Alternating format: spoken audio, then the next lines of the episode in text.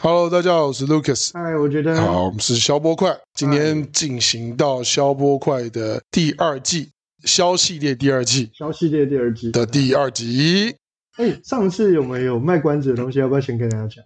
好，但我你觉得我会先被杀掉。你帮我先回顾一下好，上一集我们提到的东西就是有哪些工具是可以做啊，对客对户分对析的嘛，客户分就是可以跳出来，现在大家在搜寻跟讨论的那个工具是不是？对对对对。那有一个工具是专门做社群舆情分析的，很喜欢用的叫 OP View。 OP View 对，那 OP View 呢，它最成功的案例就是它用在选战上，用在什么东西上？选战上，啊，打选所以举他。知道那个选战的那个舆情的动向长怎么样。哎，我们这集上会不会已经选完了呃，应该选完了。 ？OK，嗯应该没关选系完。我们可能现在目前在于某一个证明的那个漏失东西。 OK，OK，OK，OK，没问题。哇， 我现在抗议不够，我现在要重新验票。可能会在这个哦嗯，阶段可以。。那到时候我们在那个时候录的时候，又会有新的材料可以放啊，哎，搞不好还没哦，哎，还没，还没，还没选完，还没选完。还好选完没事快选完了。应该快选完了。好，没关系，我们就继续往下讨论。是 OP View，这放在选战当中。对，那他最成功的案例中啊，其实有很多舆情分析，就是它可以透由搜寻关键字，就可以找到哪一个网红是他很常在讨论这个议题，然后目前所谓的整个社群动向的热度在什么地方，其实都可以透由这舆情分析工具来做，那据说这是要费用吧？这叫费用啊，对啊，哇所，以便宜的蛮便宜的，贵的蛮贵，像我刚刚提到的 OPU 就超级贵，它一个月大概要六千多。你有没有免费的舆情分析工具？啊我目前没有看过免费，我有看过很便宜的，是一个月才三百块。三百块，对，300它会跳出这个提示出来。对，但大部分都是国外的，它可能国内资料反而比较少，哦，所以有蛮多这种舆情分析的工具啊。是因为有很多文案需要追热潮，是，所以他就会知道哦，现在是超万帧的时代，曹婉珍啊，曹婉珍就上去放曹婉珍，对对对，啊他就可以马上追到第一个。所以进到那个电视台现在看到的那都已经比较慢了。对对对，然后还有另外一个部分是，他可以知道是哪一个热门的粉丝团在讨论曹婉珍，他可以做第一个留言的人。哦，这个很厉这害是舆情分析在做的，哦！马上跳出来，我是网民，我可以去那边做第一个留对言的。对对，他马上跳出来，我马上去留言，我马上知道他发了哪篇那文章。键盘侠嘛，那很厉害啊！这个就是在社群行销里面很常用的工具，是，对，所以尤其是在社群文案的时候，嗯会用的一些常用的工具，我们会知道目前的风向长什么样子。对，对，其实都可以用舆情分析工具就可以知道目前整体的状况大概长什么样。了解。好对啊，所以舆情工具 OP View 或者是其他的工具也好用的话，看有没有网友能跟我们做一些反馈。那这是承接上一集，这一集我们要讲什么呢？系列二第二集就是要讲产品周期的四大策略。好，这个时候就又有人在问说啊，文案怎么跟产品周期有关？到底跟产品周期有什么太大的屁关系吗？请我说不就是写的文字而已嘛，还要 写讲个文字和四大产品周期跟四大策略。好那所以哪四大好，我举个例子给大家听哦。啊？我今天想要卖一个东西，叫做医疗器材。好我随便举个例子，好叫做洗肺机，洗肺机。肺，好好随便举一个例子。 ，OK，然后这个洗肺机有拿过非常多的认证，也有实际上的临床实例。我现在要卖给 C 端的客户，对，请问一下我要怎么卖？不知道，对，这就是最大的原因。好，那就会提到一件事情：如果我今天要写文案，你会发现你要讲的东西超级超级多。为什么？因为跟它的产品周期有很大的关系。好，产品周期一共分成四个阶段，产品周期有四第个一个阶段，嗯阶段叫做没有人知道，也没有人用过，全新概念的产品。嗯啊。举个例子，就是一个卖鞋的商人去非洲，一群人都不穿鞋，对，那我要怎么样去让这一群人穿鞋？要有一所个以教育的过程所以他的策略就是教育。啊。那有很多的 A P P 都这样干，没错，它要让人家教育使用这个 A P P，它需要用什么样的方式？免费，这个东西有多好用？对免费送点数，各对，式各样的行销费用都是让人家能够留存在这个平台上面。所以教育这个产业是一个很具有利润，但是需要花费时间长非常大成本的行销策略。明白，所以在文案的过程中，他要讲的东西是什么？我告诉你洗飞机有多厉害呀、啊，我告诉你它帮助多少人呢、我要让多少人来试用，来看看它到底多厉害，他才会买嘛，对，就是一个这样的过程。那这样的过程，你会不会接受？会接受就会接受，不会接受就不会接受。没错，所以它是一个一翻两瞪眼的过程。嗯，然后他会找到第一批愿意使用的人，就是来尝新奇的人。所以是其实很多的工厂，它在做新的产品的推广的时候，它都会先来找第一批愿意使用的人，而第一批愿意使用的人其实是最重要的一个环节。对，那它基本上的留存率啊，我们假设举个例子来讲，以我们自己在估算的过程中，什么叫做合存的留存率？合存就是所谓的符合标准的留存率。哦，符合标准的叫合所以我存今，天花了一千万，是来了一千个客人，对，那它的留存率至少要留三十趴。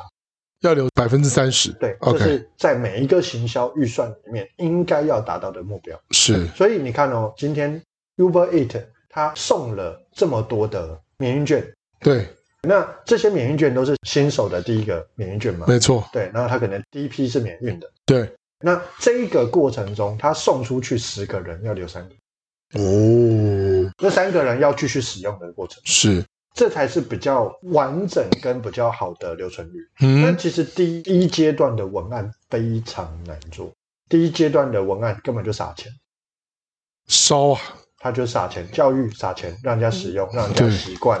养套杀的第一个阶段叫养是，的过程，那其实是非常辛苦的。这个其实就是打广告，不嗯停的哼，对外，嗯哼，对外让人家知道我们有这个服务，我们现在是一个新的服务阶段，我们有很多免费的这种体验的过程。人对，家进来。对，那这个其实是很辛苦的一个过程。过程所以这个文案呢，我自己觉得其实就是怎么样让人家能够抓到这个平台或者是这个工具的优势跟优点，是然后大量的宣传说我们就是这样，然后我们就是第一，这个过嗯程。 ，OK，OK，对，那不容易，这个阶段的文案是最难做的。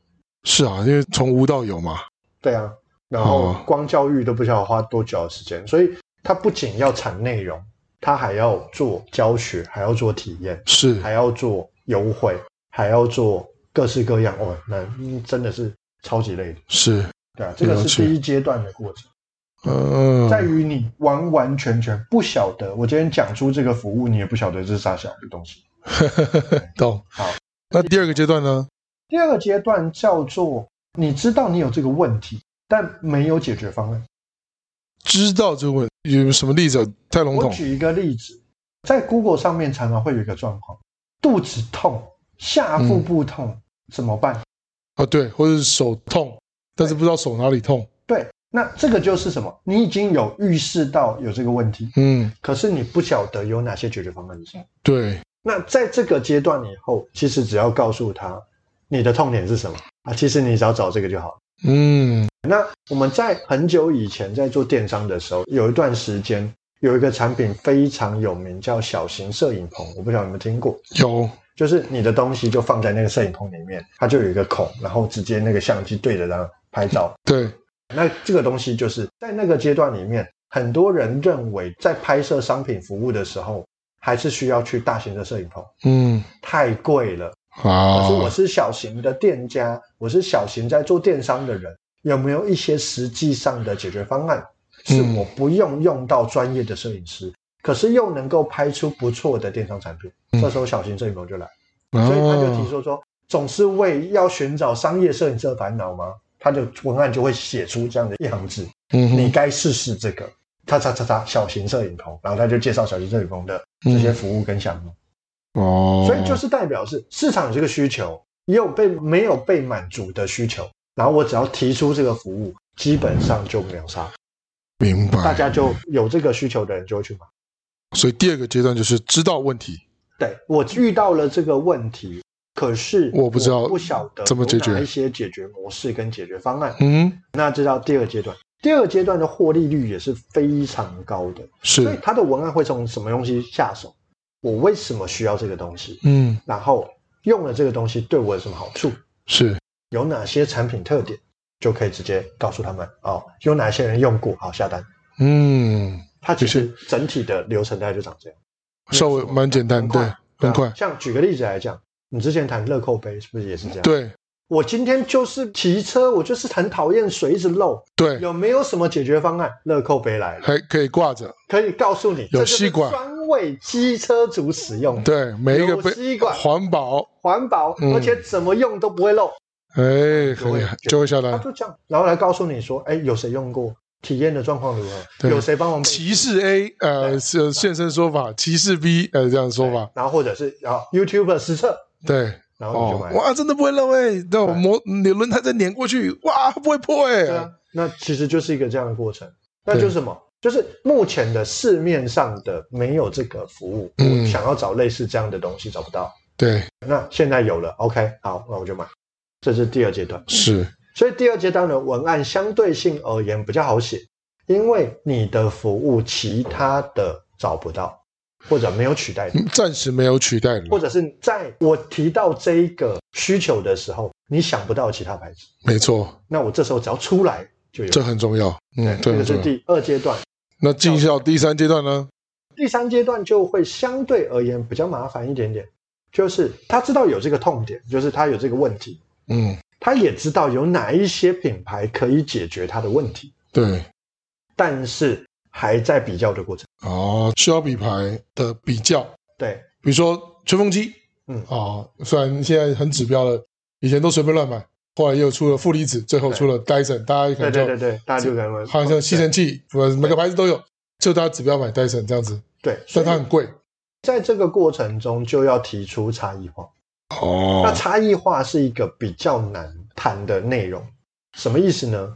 我们通常在做差异化的过程中，其实你刚刚讲的那乐扣杯其实也是差异化的一种，嗯，只是它在讲的东西比较偏向于是呃，因为每一个产品都有每个产品不同的阶段，对然，后每一个阶段都会有相对应的客户群。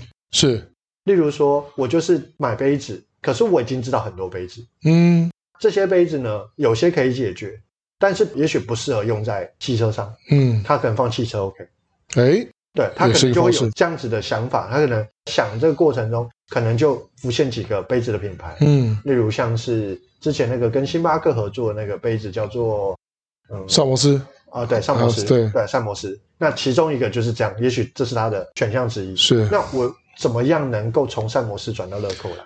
了解对，这个就是他在比较的过程，嗯，怎么样能够更符合我想要的那个情境？嗯，所以在文案的过程中，要更描述情境的运用，特殊情境、特殊场景对的，运用情境的模式。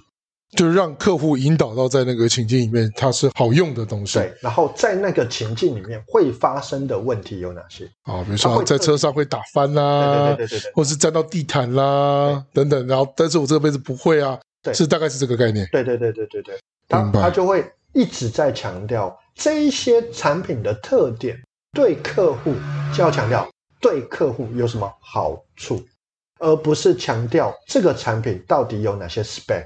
spec 不重要。啊，重要的是这个 spec 对于客户有哪些好，好处明所以白，其实是重点是好处。那这个好处呢，常常会被引导到一件事情叫做情境，嗯情境上面的思考，嗯或，者是说我现在在这个情境里面，因为有这个好处，所以哪些问题消失了？可以解决，对，对那这个就是第三个阶段，叫嗯，做我有这个问题，我也知道有很多竞争品牌，可但是我的差异化在对，哪但里？我的差异化在什么地方？是，其实就是第三阶段。所以第三阶段文案的概念，第一个叫情境引导，嗯，第二个叫做比较。哦，情境引导跟比较它的差异在哪里？那产品进到第四个阶段呢，第四个阶段就是品牌化，品牌化，品牌化就非常困难。因为品牌是最烧钱的啊，好，所谓的品牌化就是什么？举个例子来讲，你今天要买 iPhone 十三 Pro，啊哈，你知道多少钱吗？我忘了好，举个例子来讲，四万块，啊，四万我记得好像三万七千九吧。啊，我今天卖你四万一，你都知道，你哦，就知道我卖你贵。明白，品牌化的阶段就是所有东西你想到就是公开透明比如了哦说。举个例子，我今天卖的东西叫做 iPhone，对你就知道它多少钱。哦，对，就是 CDR 给，对，那这个东西就是什么？我今天告诉你，哎，你要换手机，你一想到就 iPhone，、完 呃，全不需要。我不需要，对只有 iPhone 跟其他，然后我还跟你讲说，我现在要卖一个东西叫做 B Phone，嗯，然后它的 spec 都比 iPhone 好，所以呢，告诉所以 呢，呃对没错，所以呢，然后长得可能跟 iPhone 一模一样，然后你还觉得，嗯它不是 iPhone 啊，所以它不是 iPhone，对它不是这个就是品牌的阶 段，品牌啊，的阶段非常困难。例如说，我今天要做一个产业，对，这个产业已经有一个很有名的品牌，例如说，我现在有非常大的资金，嗯，假设我有三百亿美金，对，我说我要做一个比 iPhone 还强的手机，有那个人出现了，好，对，就是特斯拉的创办 人，好，只是举个例子，那我今天要做一个比 iPhone 还强，然后东西跟它一样，没有，我们刚刚说马克思要对做比所以 iPhone 还便宜，对，比 iPhone 还要强的手机，我很期待所以嘛，他今天要做的东西绝对不会是跟 iPhone 一样，啊。对啊，因为你做的跟 iPhone 一样，你就是被它吃掉。那肯定的，那这就是品牌的阶段，所以但我很期待马克思可以出来扰乱一下这市 场。iPhone 太贵了啊，下一次 iPhone 估计可以直接买一台摩托车的价钱了、啊，对太可怕卖了。十万，对啊，就是太棒了直接就买了优摩秀。现在我买十十四、十五已经是将近一台二手机车的价钱了。是啊，所以你自己去想嘛。其实如果我今天要做的是同样的东西，对市场上也已经有很知名的品牌，对，你唯一能够做的事情就是把这个产业的行销概念拉回到二三。哦， iPhone 当时候就这么嗯做。iPhone 当时候做的方向是什么？是它当时候的最大的竞争对手有两家，嗯，一家叫做摩托罗拉，对，Motorola 跟一家叫做 Nokia，Nokia HTC。不是哦，因为智能型手机那时候是智能手机哦，对这是 HTC 最大，没错。啊那它怎么样突破重围？哇，我告诉你 HTC，我的它天哪不！是手机，它是一个设计，对，它是个艺艺术。品，对，我所以记它得就拉回去的另外一个一个层因为面那时候没有人在做漂亮的手机，啊，它定义了什么叫做手机的工艺。大小只能是一个扑克牌的大小对，哦。把这样子的产业划了这一个区块。有，它确实打坏了这个东西。后面出现所有的包装和产品的设计都是非常非常精美的。对，那就是从 iPhone 开始。嗯，所以你今天要做品牌啊，你要延续品牌的价值，然后你希望能够跳脱红海市场，嗯因为品牌战就开始进入到红海市场。哦，好就是大搏杀的职业，所以要再回到二三阶段对。所以今天要做电商，嗯，我要从文案下手，最好的方式是什么？第一件事情，先改变包装。啊，包装比别人漂亮，我就可以卖别人贵。那必须的哦对啊，所以我从罐装开始做重新设计，然后从那个纸盒开始做重其新实设计，这一代重新设计。就跟可口可乐一样啊，对，它从你看铁罐、铁铝罐，然后进到保特瓶，再回曲线瓶，因为最早是玻璃瓶，然后回来冷饭再热炒，再回玻璃瓶，然后再设计那个刻字化，就是把你的名字放在上面，乱七八糟的设计，然后要变成那种什么，像有些人喝不完一整瓶三百三十 ml 的，他出一个两百五十 ml 就更少细细的包装。对啊，所以从包装开始下手。好，我跟你讲一个比较失败的案例，好这，叫失败的转型案例，叫生活绿茶。生活绿茶我没有关注它，我从离开中学之后就没有再关注这生瓶活绿饮茶料是一个很经典的失败案例。啊。怎么说？生活绿茶嗯以前在便利商店的时候，十、块钱卖得很好，对它啊，后来涨价成十五块，然后突然之间涨高了，对啊，加百分之二十然嘛。后销量就下降。啊，为什么呢？为什么呢因？为它没有改包装，还是长那个丑的要死包的裹换了一个包装。我跟你讲，它应该不一样。哦啊！当然我，觉得像行销很好，就卖香，它贵了，可是它的广告做的特别好，对，它把你学生印象再勾回来，是然后久久改一次，但是又回去传统的包装，虽然它贵，可是它的广告我觉得打的特别好，而且讲到卖香，它毕业季的时候广告特别凶对对对对对对哦，对，所以这个就是连接嘛，连接我的消费族群，是是这种是，策略模式。所以其实就这四个阶段啊，就是一开始完全全新的全品，第二个部分是我已经有这个问题了，可是还不知道有哪些怎么解解决方决案？对，第三个事情是我已经有问题了，而且我知道有哪些要怎么解决？但是我在比较哪个最好比，较对。第四个就是品牌化，品牌化其实产品的四大阶段会决定文案的说明的细节。而且很好提到一点，就是如果你已经进到第四个阶段的时候，记得再拉回来二三。对，你要去找你的产品到底跟其他人有什么差异化。请强调差异化。哦，这一集满满的干货，我觉得产品周期四个阶段，然后教育跟知道但不知道如何解决，第三个是知道如何解决，正在比较哪个 CP 最好，最后进到品牌化的时候再拉回来二三，这是一个很重要的一个销售的一个循环。对，其实哦这个才是最重要的目标。所以你的文案呢、其实在不同的阶段跟不同的目标的时候，沟通的东西就不一样。嗯那你不会告诉你说我在第四个阶段，我还告诉你 iPhone 是什么，iPhone 是什么？ ，iPhone 还在怎么样，有什么对功有什能？么功能，然后 iPhone 能够帮助你它除了的生活，他跟你讲，听他比你还了解。对啊呃，OK，好，所以今天大概讲到产品周期的四个阶段，这个非常重要这一期。啊而且四个阶段分别面对不同是的文案模式。所以我们这个在销系列第二季哦，还有这个文案撰写四个阶段进到第二集，那后面还有两集，请大家敬请期待，是的，敬请期待。那今天的时间也差不多，请大家再密切留意后面两集。但如果在中间有什么需要跟我们提问或交流的，好，请欢迎酸美， 欢迎酸民，不是酸民，欢迎各个我们的听众跟我们留言啊、好，我们今天时间差不多，我是我 Lucas，觉得，今天消波快跟大家说拜拜，拜拜拜。